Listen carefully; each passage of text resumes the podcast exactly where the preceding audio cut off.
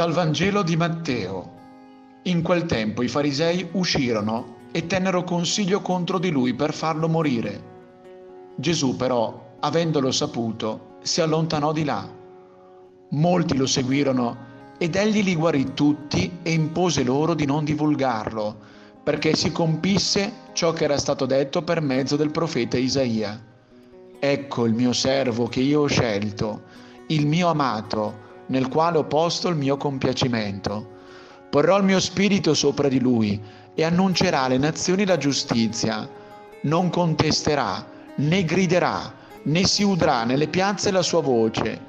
Non spezzerà una canna già incrinata, non spegnerà una fiamma smorta, finché non abbia fatto trionfare la giustizia.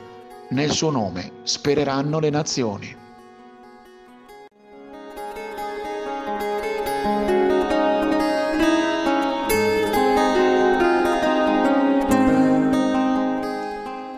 Importante l'esempio.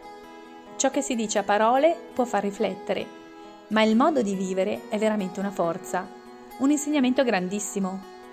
In un periodo particolarmente faticoso per me, ho incontrato casualmente una ragazza del mio paese che conosco.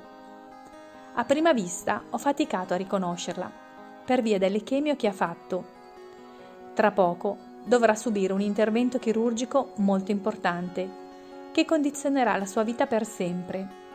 E lei cosa faceva? Correva. Correva come ha sempre fatto.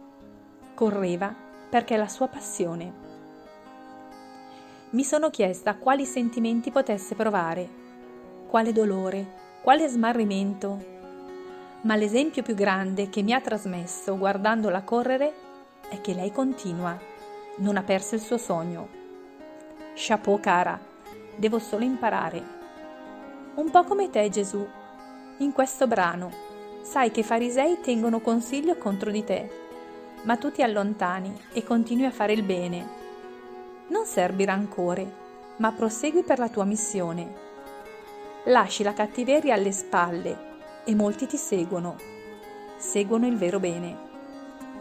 Chissà se i farisei presi a uno a uno sarebbero stati persone migliori L'unione fa la forza anche nel peccare.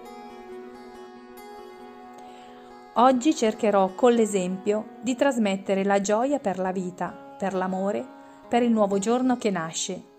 Non mi farò abbattere dal giudizio dalle male lingue, ma correrò verso il vero bene.